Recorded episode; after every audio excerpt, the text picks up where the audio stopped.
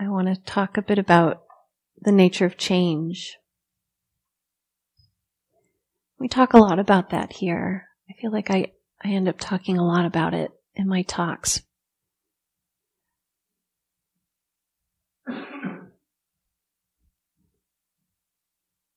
It's such a fundamental aspect of um, understanding the Dharma, just understanding what it means to be alive, of being a human being, that we are constantly um, coming in contact with this truth that everything changes. Everything changes. Everything's in flux constantly. It's happening when we notice and it happens when we don't notice. I mentioned that right now, uh, my family is going through um, a big change because we're moving. Um, we're here. we're not moving away.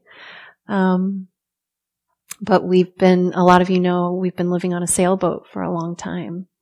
And, um, and we went sailing on that sailboat and came back.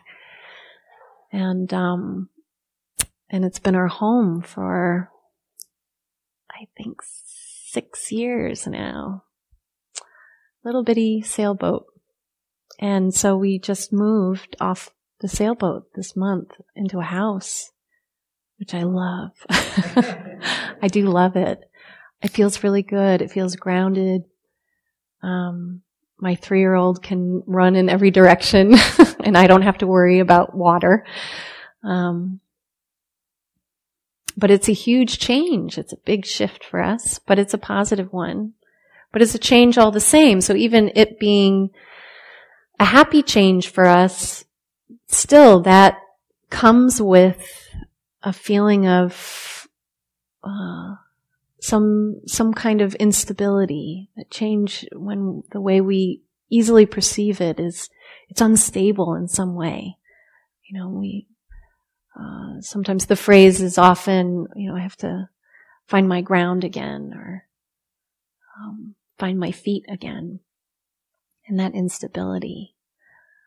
Um, so that's with happy change. You know, we, we fall in love.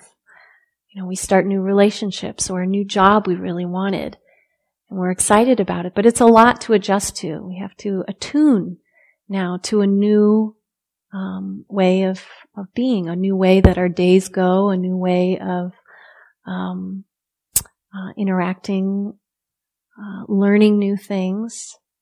It's a lot. It's exhausting. It can be really tiring. Our brain is working overtime to make those adjustments. Our body is working overtime to make those adjustments. So again, these are the, the welcome changes, right? And then there's the unwelcome changes, the major shifts in our life that happen that we don't want. Uh, we weren't necessarily expecting them.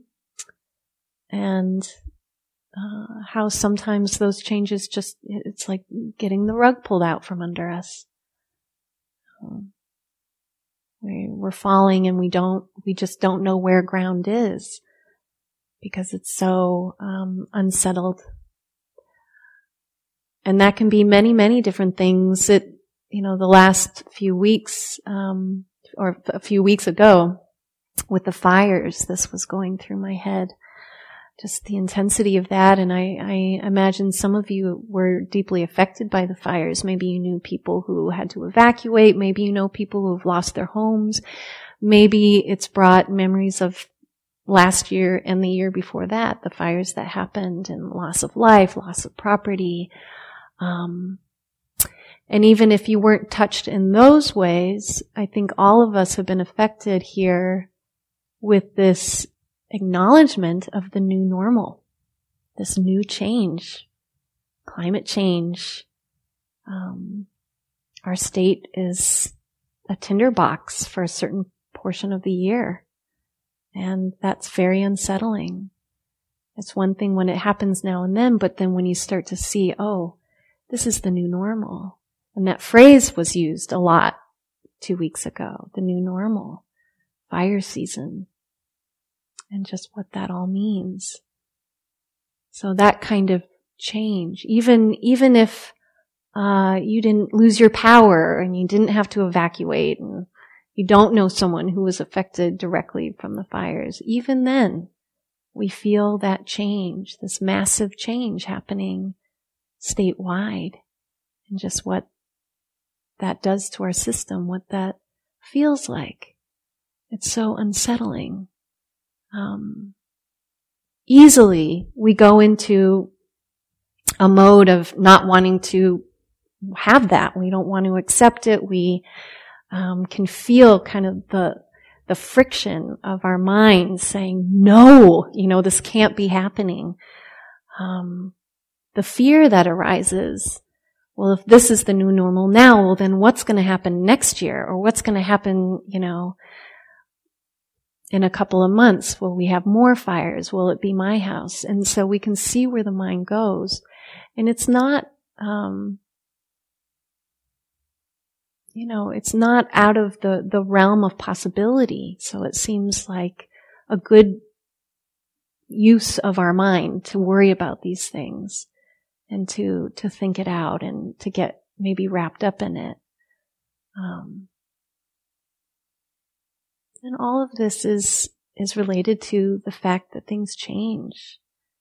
That the things that we hold dear and true, that they're going to be like this from here on out. Um, it just doesn't work that way. Some of us have lost um, other things, you know, um, many of us have experienced changes in, in tremendous ways within our lifetime, no matter how old you are. Uh, I wonder, even just as I'm saying it right now, are you thinking of different things that have happened to you that this is relating to? What are some of the things? Maybe you can just say them out loud. How have you been affected? Yes. Death of a husband, death of good friends. I'll repeat it back into the, into the mic. Thank you. Death of parents. Mm-hmm. Yeah. The loss of our loved ones. Being physically attacked. So the change of sense of safety, physical safety. Mm-hmm. Yeah. Hmm. What else is coming to mind that you feel like sharing? These are big ones. Maybe there's some that you're thinking, well, it's not, it's not that kind of change, but it affected me anyway. What's, what comes up? Democracy. Yeah. I think we've all been feeling, feeling the shakiness of of that lately, for a while lately. Yeah. Mm-hmm. A lot of uncertainty.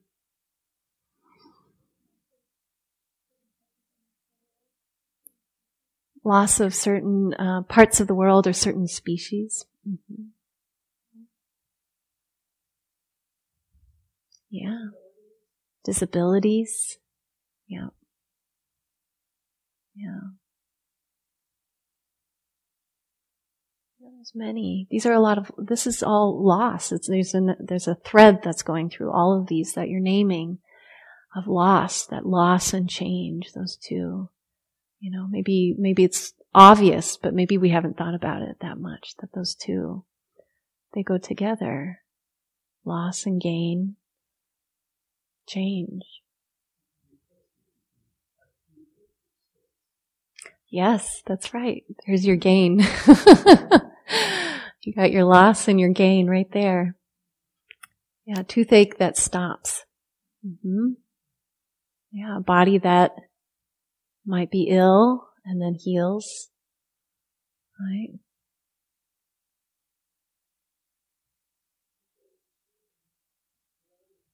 Mm-hmm.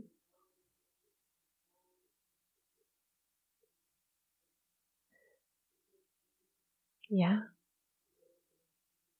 Yeah. witnessing the changes uh, going of our children as they get older, the good and the bad. Yeah. Mm-hmm. yeah. Friends moving away. Mm-hmm.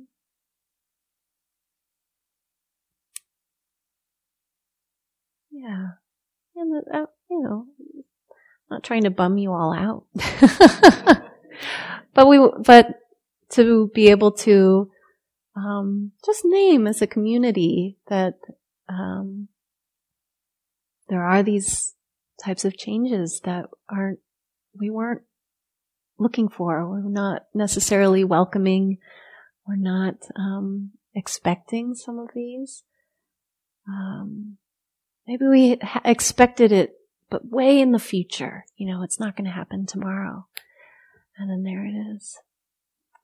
And then again, there's the, the help, happy welcoming changes. Maybe we should name some of those. babies.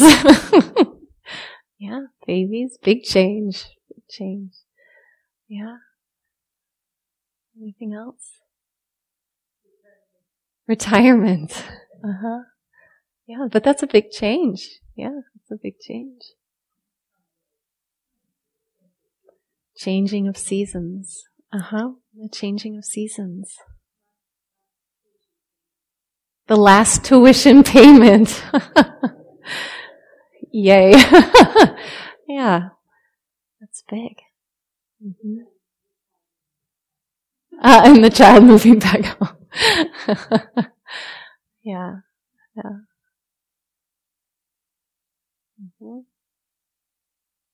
Maybe it's easier to think of the the more uh, unwelcomed ones.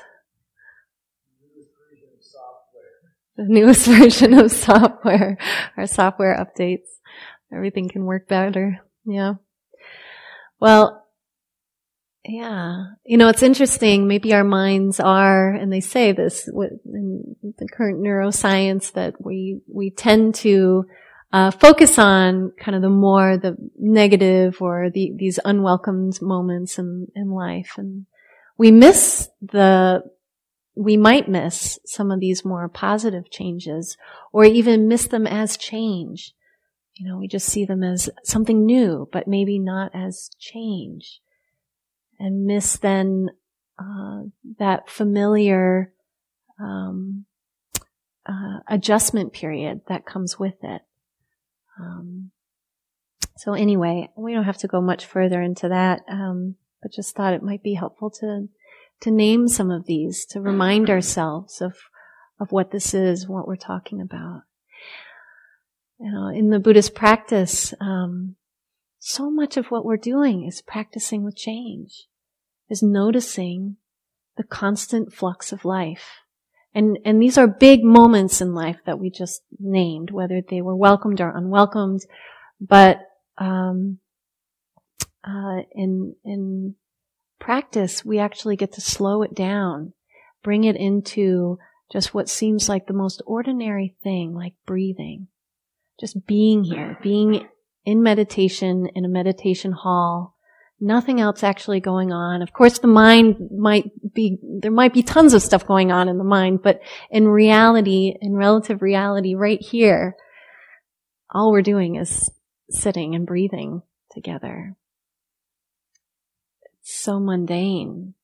And yet, what's so incredible about this practice is as we slow down and as we tune in and lean in with our attention to what's it like to just be human in this moment. What we're really attuning to is this truth of change, that it's constantly changing. Each breath is new. It's a new moment.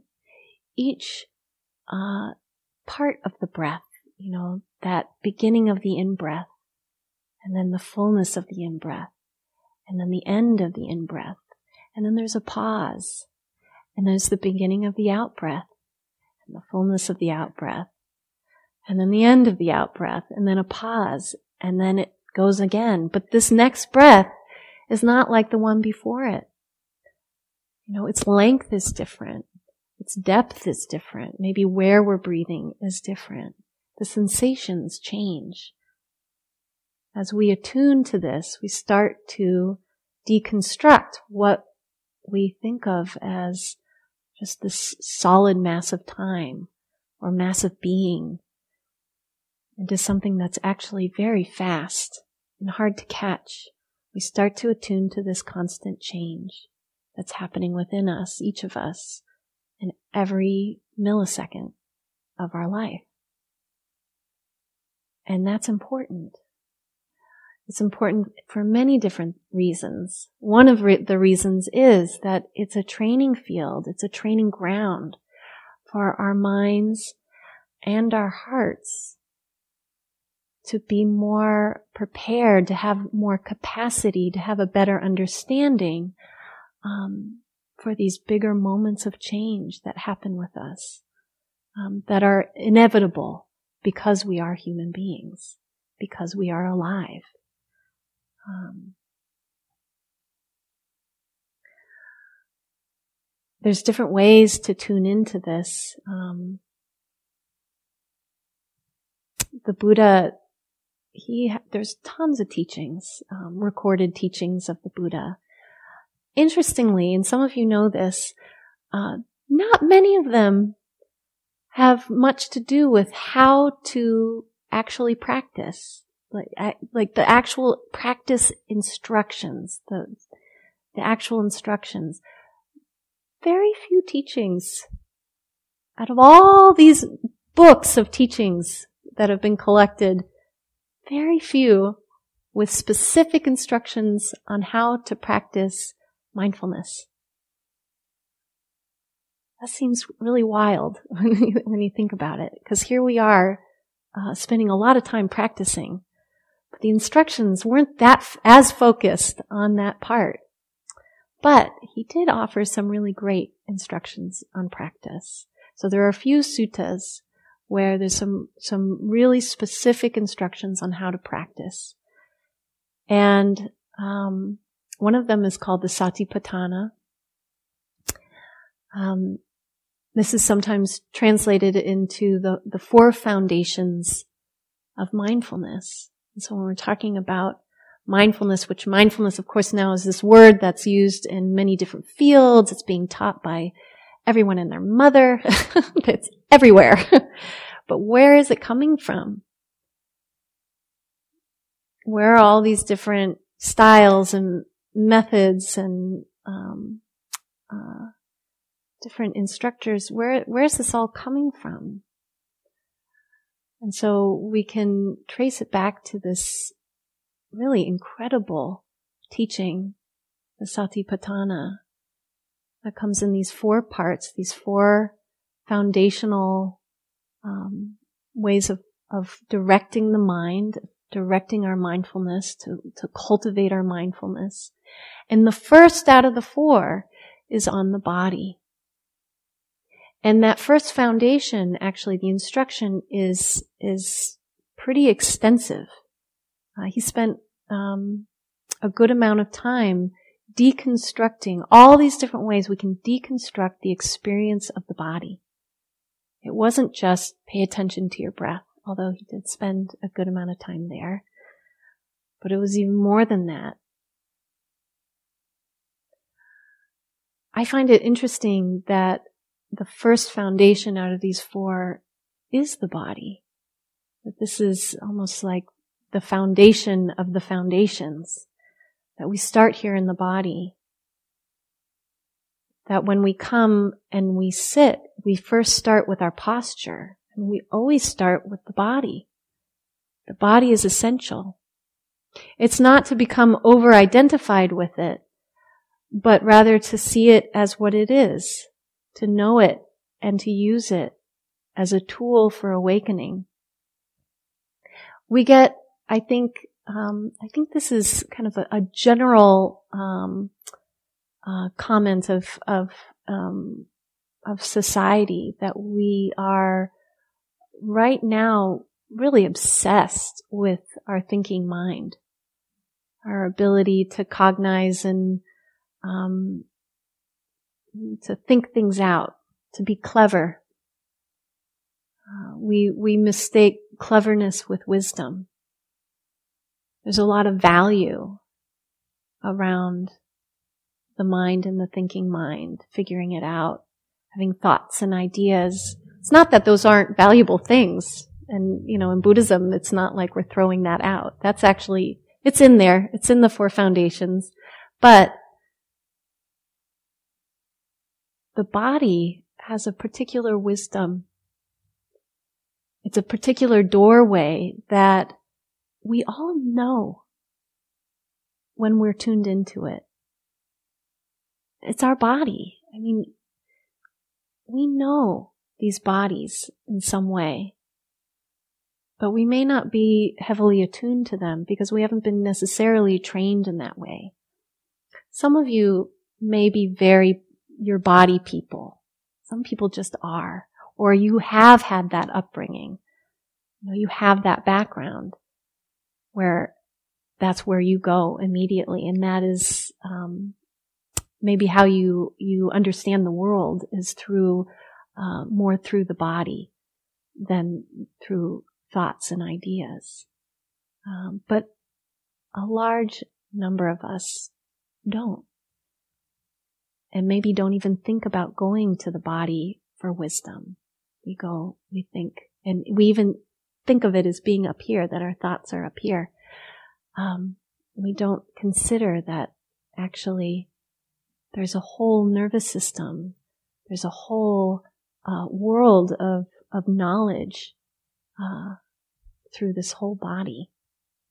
But in Buddhism, this is recognized and deeply valued that the body is a place to go and, and, perhaps a place to go first to fully understand and to immerse our ourselves um, so that we we know it uh, from every angle.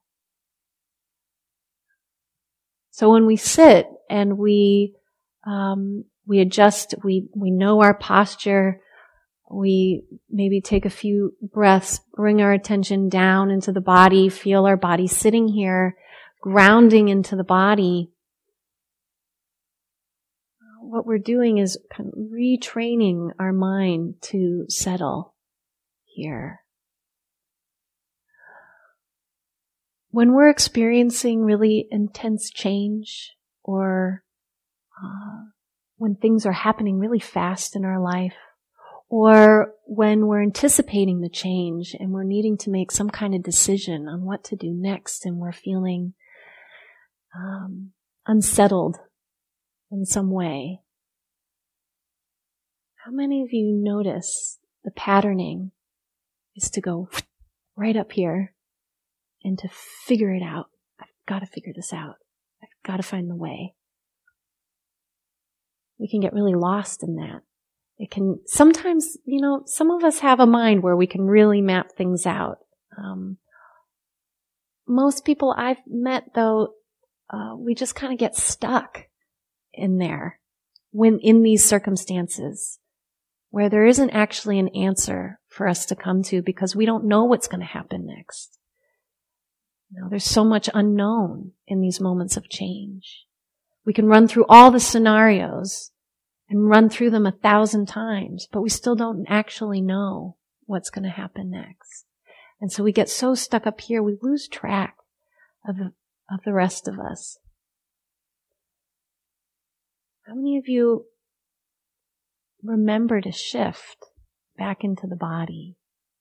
That actually, in those moments, what might be needed is a feeling of solidity of the body feeling the heaviness of the body, just in the moment of wherever it is, just right there.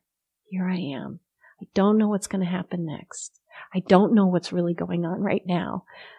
But here I am in all of this. The body has the wisdom to help bring ease into what is uneaseful. It has the knowledge, the body has the knowledge of how to um, find ground when it feels groundless. it gives us incredible insight into the nature of change. Um, just noticing the sensations, the coming and going of sensations, of things going through the senses, like the sound coming through our ears and just being in constant flux. The body allows us to learn more how to um, relax, rest in constant motion, in uncertainty. When we're sitting here and we're practicing, that's a big part of what we're actually doing, is learning how to do that.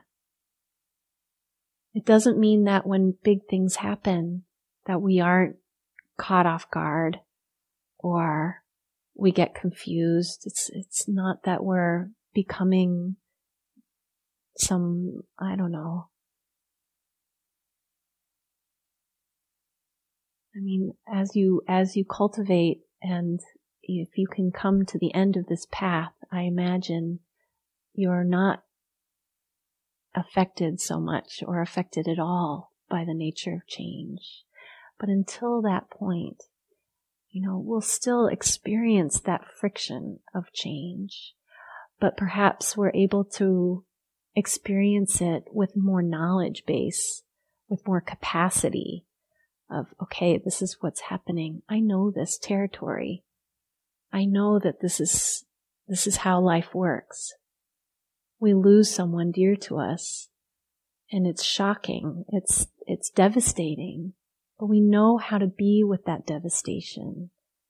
We know how to be with the waves of sorrow that come through. We know that even if we're not sure if we're doing it right, that we can be with that doubt. And we know that that too will change with time. All of this comes back to the simplicity of being with this body. This is the kind of wisdom that the body has available to us. So I'd like us to explore this. I'd like you to explore this um, more uh, individually to see how this is um, how this relates to you particularly. Um, the way we'll do this is to uh, just turn towards somebody near you, and maybe groups of two or three um, if you don't want to um, participate in this part, that's fine too. You can um, do this yourself and just close your eyes, and and um, uh, we'll know what you're doing. but I'd like you to have some time to to talk with um, your your partner, your your group. Say out loud what what type of wisdom have you tapped into in the past in the body? What, what has been available to you through the practice or maybe not through the practice? Maybe you just kind of stumbled upon it or maybe there was a different modality that you were using that helped you um, come in contact with the wisdom that the body um, has and holds. So the opportunity here is not just to share, but to listen, to be able to hear someone else's experience too.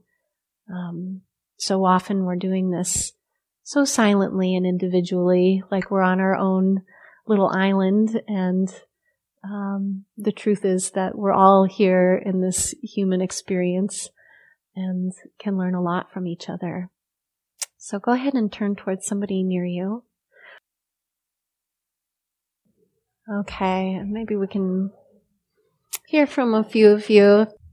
And talking into the mic isn't everybody's favorite thing to do, but it does help. There are people here who need that to be able to hear clearly, and then also we record these for Dharma Seed, so um, it helps people who are listening to feel more connected. Uh, so, what came up? What are the wisdoms come through the body.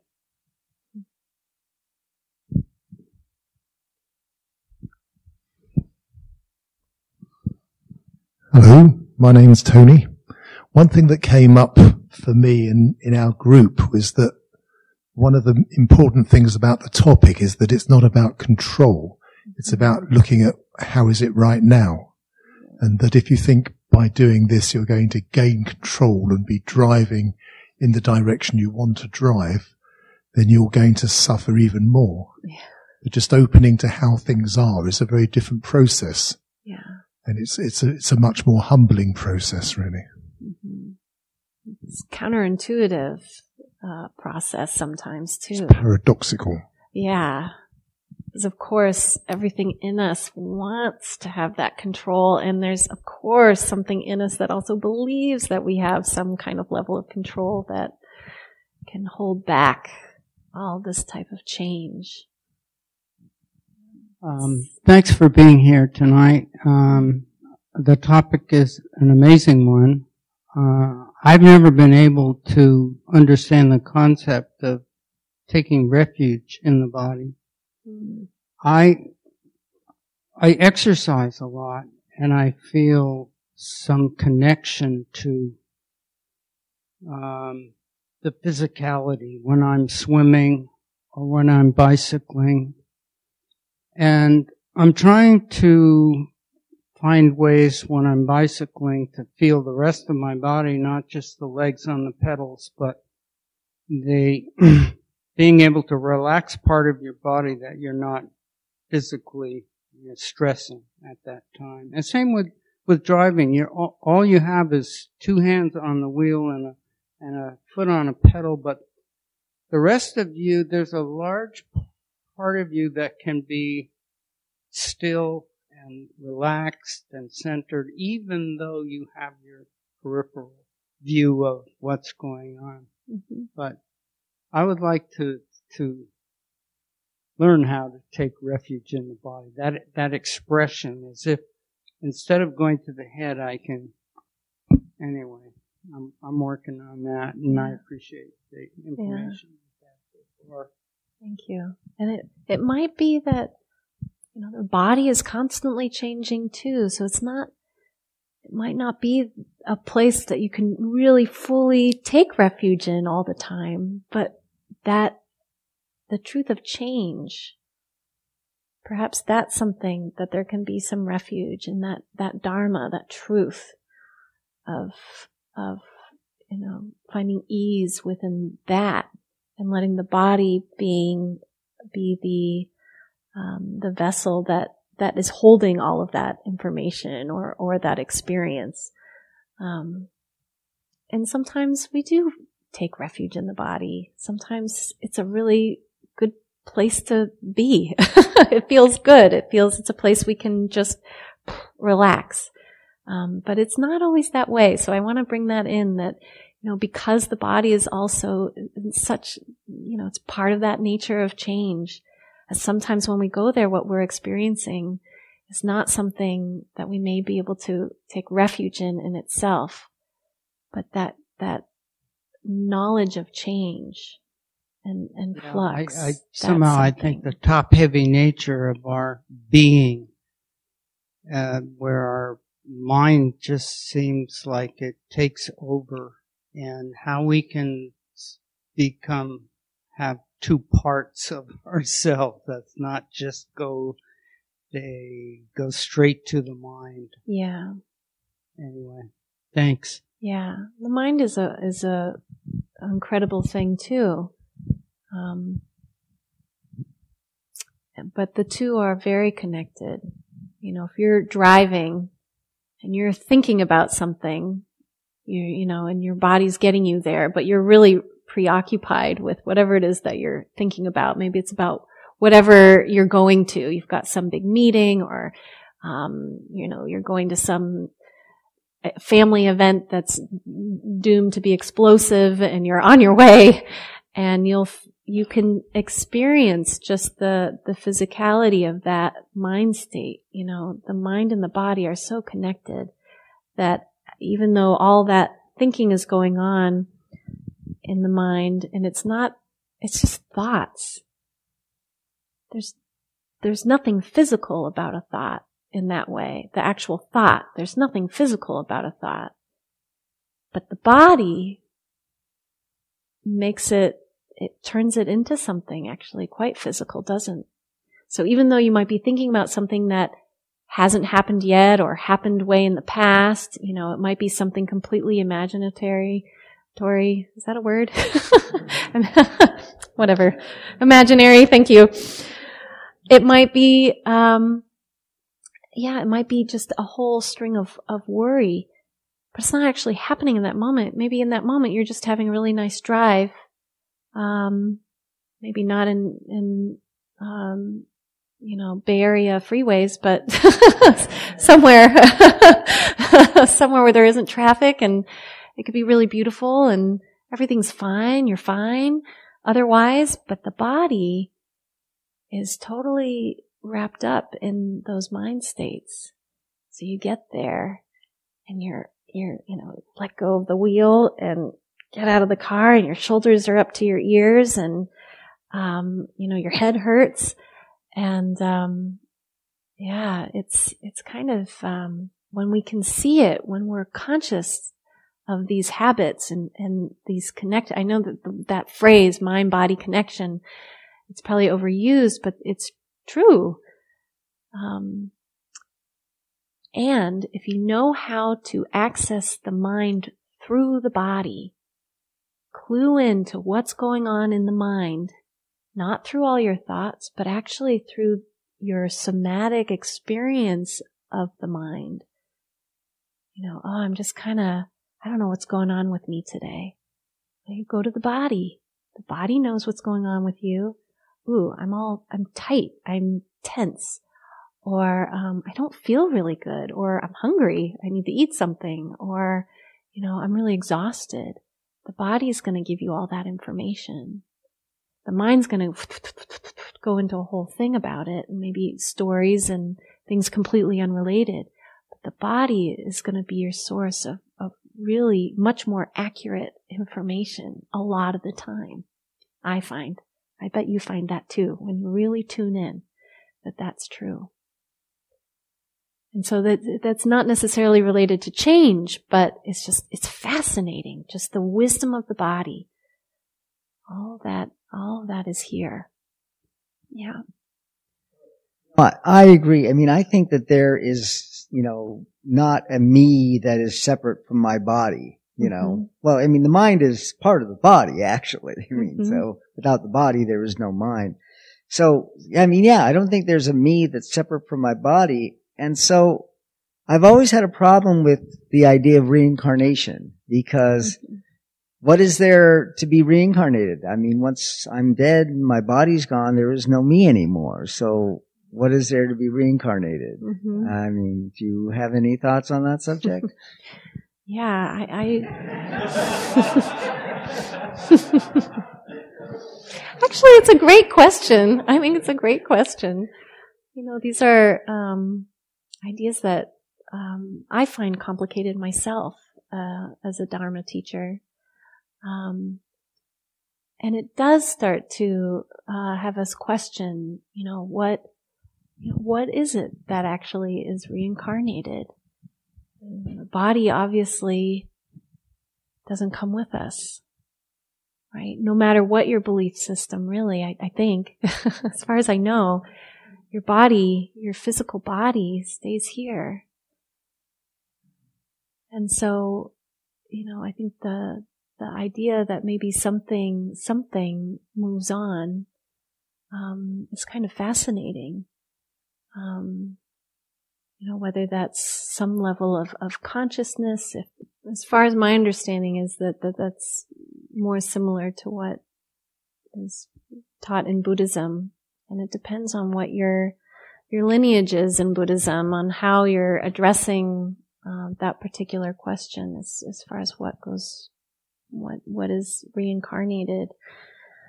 But I think, um, yeah, I'm not. I I I think it's just kind of an interesting thing to think about in terms of what what happens when we die. What is it that is there? And maybe maybe there's no buying into it um, for you, and that's. I think that's. Well, I guess how would we it's, I guess it comes back to just a relative reality of here you are. It's a mind, your mind that's perhaps cognizing all of that and making sense of it all and that consciousness is um, maybe it's yours maybe it's not. Maybe there's consciousness around us uh, all the time. Maybe it's uh, you know maybe it doesn't belong to us in the way that we think it does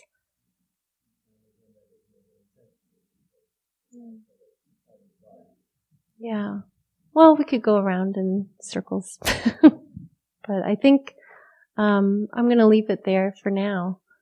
And um, we can explore that question together, I guess. Um, yeah. And actually, what might be interesting is to um, explore it with some texts so that we can uh, refer back. If we're really, if you're really interested in what is it that is being taught in Buddhism around this particular theme, um, as opposed to just the overall experience of of um, being here. Um, yeah. Yeah. Yeah. Yeah. Mm-hmm. Okay. All right. Any any other wisdoms coming from the body? So we had a very interesting little conversation with our group, but um, talking about refuge in the Dharma, I often like to think of taking refuge in the other translation of the word Dharma in phenomena. Uh-huh. I just take refuge in phenomena. You know, it's like, oh, all this phenomena is around me. Mm. Um, and I'm part of it. I'm just, you know, I'm, I'm safe here just because it's, it's the world. Anyway, that's yeah. not really our group. but our group, um, one of the things that we found that was consistent with all of us, I guess, is that, um, uh, different of the three of us different ways. When we get stressed, maybe stop breathing or stop breathing. I mean, we don't stop breathing, but stop breathing easily and deeply and, right. and slowly and relaxedly. And that slowing down the breath and taking, you know, taking a breath, deepening the breath, slowing it, I think for all of us was one of the things that we had discovered helps us to, um, perhaps move out from being in the in the complete control of the fight or flight. Yeah. And that by listening to the body, sometimes perhaps there can be um, a wisdom that the body is telling us, oh, there's something scary here, or there's something uh, threatening here, or there's something novel or uncertain or whatever here. And if we listen to that message, then the body's able to relax and say, okay, the message got through. Let's move on and let the mind go ahead and process. Yeah. Um, what the situation is. Yeah, you're really speaking, I think, more to the, the nervous, well, it's the body, the nervous system of the body. And, um, how the breath is very much connected to the nervous system. We can learn a lot about how how we are regulated by how we're breathing. If we're breathing way up here, that's good information. You know, if we're able to take fuller, deeper breaths, that's also good information of just um, how regulated we are, and that we can, we do have some ability to to control that or to help that, to ease that. Yeah, actually, one of the things that maybe both of the other people in the group said, I think, was somehow that you know we have an ability to um, control the breath a little bit uh-huh. that then influences the body and we have the ability to control the uh, the mind a little bit mm-hmm. and that influences the body sort of circular, circularly mm-hmm. um, yeah. you know control maybe is overstates but we have an ability to influence yeah. what we think and we have the ability to influence what we do with our body and they influence each other back and forth well the more tuned in we are and the more that our mind is actually um, trained, the more our attention is trained in, in these different ways, the more malleable the mind becomes. And when the mind is more malleable, there's, yeah, maybe, con- I don't know if con- control, I don't know, it might be too strong. It might not in certain circumstances where you're really able to, um, focus the mind and change its tone and, um, the attitude in the mind a lot easier. Um, and that has more to do with just that amount of the amount of training that you have. Um, how concentrated is the mind? Um, so that then, of course, will have an influence on the body, and then that vice versa of, you know, having um, that knowledge of how to work with the nervous system and work with the relaxation of the body and how that then has an effect on the mind. So yeah, the two go together. Um, but it all has to do with familiarity, has to do with um, the practice of actually cultivating yourself in these ways so that you're able to have that ability um, most people don't just have it naturally. M- most people, we have to actually train ourselves in these different ways to be able to have that kind of control. Uh, yeah. Okay. So something that I didn't, um, I failed to mention was to go a little bit further into this particular sutta. So I just want to give you the, the, the framework of it a little bit in case you're curious about it and you want to explore it. So again, this is the Satipatthana Sutta. Um, and, uh, this particular foundation, um, goes into, uh, I mentioned it starts with just how to how to sit, where location and how to sit. Location is um, in some kind of nature setting. Um, uh, you know, we're not in nature here, but it brings in the qualities of nature. Perhaps being in a monastery, being in a place where we know this is a place to practice. Um, bringing attention to the breath, but doing so in not a passive way. It's so connected. Our mind is so connected with the movement of the breath, knowing how long, how short it is, when it starts, when it stops, really attuning to the changes of, of the breath. Um, noticing uh, as it um, one way is put is as it arises so like this, this, coming into being in this moment and then watching it as it passes away this cessation of experience and relating that back to um, this understanding of change. Uh, it goes into the postures that we we often think of meditation done on the cushion or in the chair in the seated posture, but actually um, it's really important, of course, to notice the body in all of its postures. So the four classical are sitting, standing, walking, laying down. Um, but it goes on even further into activity, all the different activities that you might do within a day.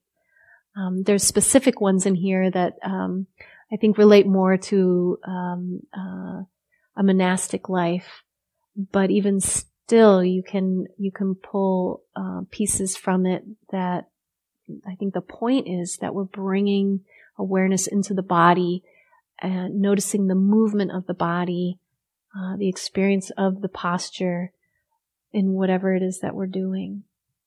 It goes into the elements of the body, experiencing um, the body not just in uh, the physical form that we uh, most typically um, associate with it, but actually thinking of or experiencing, you know, the heaviness of the body, the solidity of the body, this earth element of the body, or um, the movement and um, of the body and, and the breath, um, the the liquid in the body through um, um, like the in the eyes or in the mouth, um, or even just feeling into the water that is within the body. All of that. Uh, uh, liquid that's moving through the body, the blood in the body, heat and cold, temperature, all these different elements, um, classical elements in the body. So it's just to break down our sense of what it is. Um, the 32 parts of the body where it gets into all the different organs and, and bits and pieces, um, from, you know, the muscles of your body, the bones to the sinews, um, the bile, um, you know, all, it just, it gets, it's, uh, it's pretty specific going through all these different pieces instead of seeing this as one big massive body, but instead each of these uh, parts, these 32 parts, as their own body and starts to break up this sense of, of who you are. Uh, what else? It goes into um, ce- cemetery practice. Um, so practicing with the dead, actually how to practice contemplation and being with the decay of the body um, from death um, through all these different stages of decay and what that does to our perspective of of the body. Um, all the while uh, with a refrain of noticing the coming and going, the changing nature of all of these states. It's constantly changing. So this is just one of the, the four foundations. Um, but I just find it fascinating. I hope that you're fascinated and curious about it and that you'll go home and Google it or go to your texts and look it up and, um, and check it out because there's a lot of richness to this um, particular teaching and um, certainly relevant to all of us because we are all experiencing um, all this change. We're experiencing um, a lot that we're trying to attune to. And this can be incredibly helpful. This can be a way to do that. So, um, thank you for listening. Thank you for your questions, whether I was able to answer them well or not. And I hope that this was helpful in some way. We'll dedicate the merit of the evening. Um, dedicate the merit to to all beings everywhere, but there are a few who are on your mind. There's two cards that were written, but there might be people um, here who weren't able to write anything down, and so we'll just take a moment. You can bring them to mind.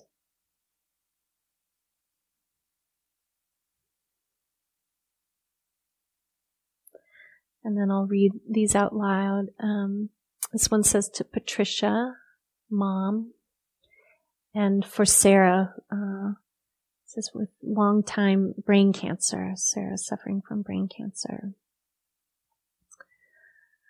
So we're holding Patricia and Sarah in our hearts and minds as well as anyone else that you brought to mind.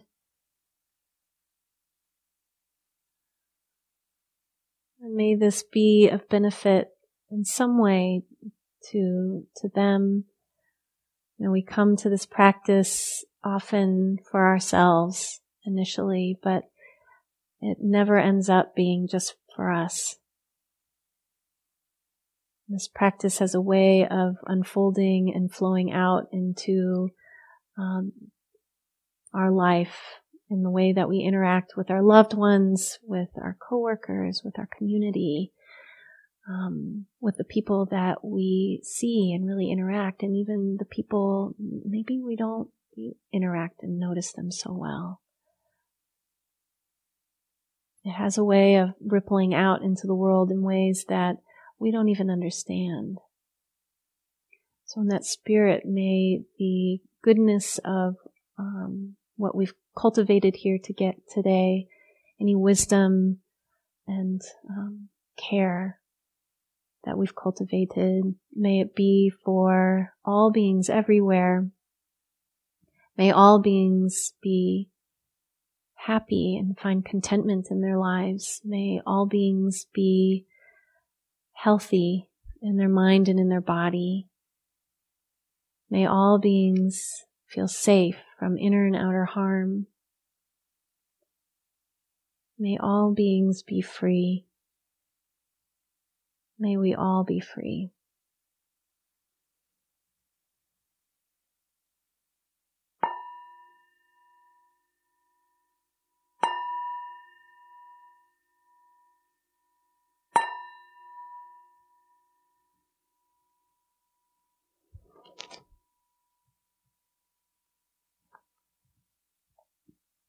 Thank you for your attention. Thank you for listening. To learn how you can support the teachers and Dharma Seed, please visit dharmaseed.org slash donate.